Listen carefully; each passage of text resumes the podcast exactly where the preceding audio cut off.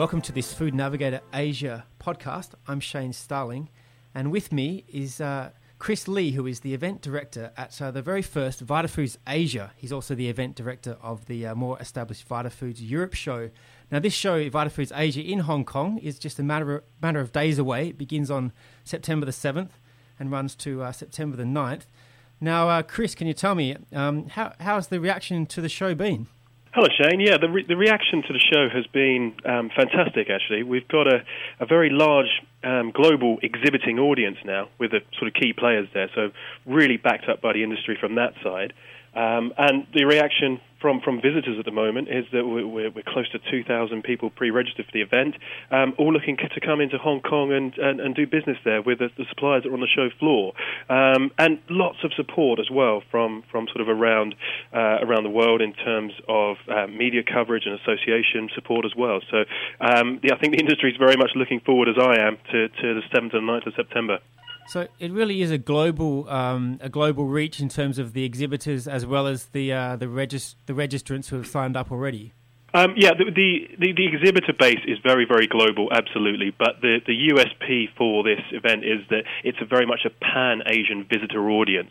That's what's, that's what's driving this, and that's what the, the exhibitors want to see. They really want to see um, pan Asian visitors in one place, um, uh, uh, under one platform for the nutraceutical market, and that's, that's what we're looking to deliver. What about the, how has the response been from local, local companies?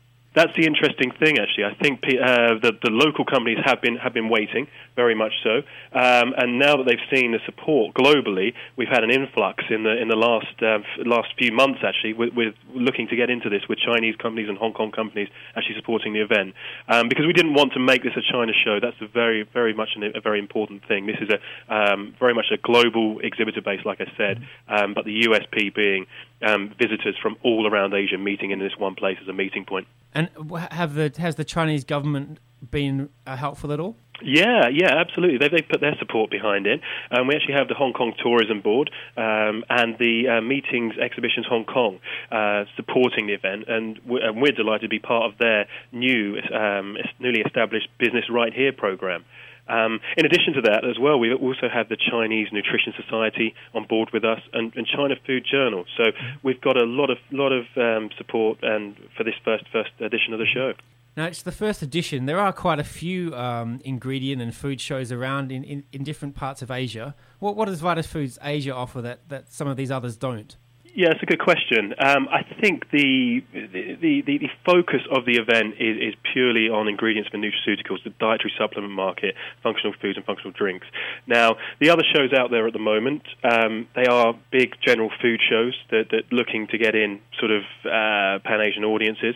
Um, but there are also other, other, other very much local shows, like in, in Japan and in Thailand, for, for our market, but it, it's, it's very much um, intrinsic in that. Whereas we're offering um, this pan Asian visitor audience, which uh, uh, is, is what the market is sort of crying out mm-hmm. for, really. Okay, well, it sounds uh, sounds uh, sounds intriguing and very uh, very exciting. So, uh, and, and register, register, registrants can still sign up, I believe. They, they can indeed, yeah, right up until the exhibition itself. Um, so, I mean, just, just to let you know as well, I mean, on this at this last stage, we, we're having a complete mix of, of, of visitors coming in from Indonesia, Singapore, Philippines, Australia, New Zealand, um, Japan, South Korea, and, and the list sort of goes on. But um, anyone in these countries, yeah, can still sign up within the, within the next sort of two weeks' time.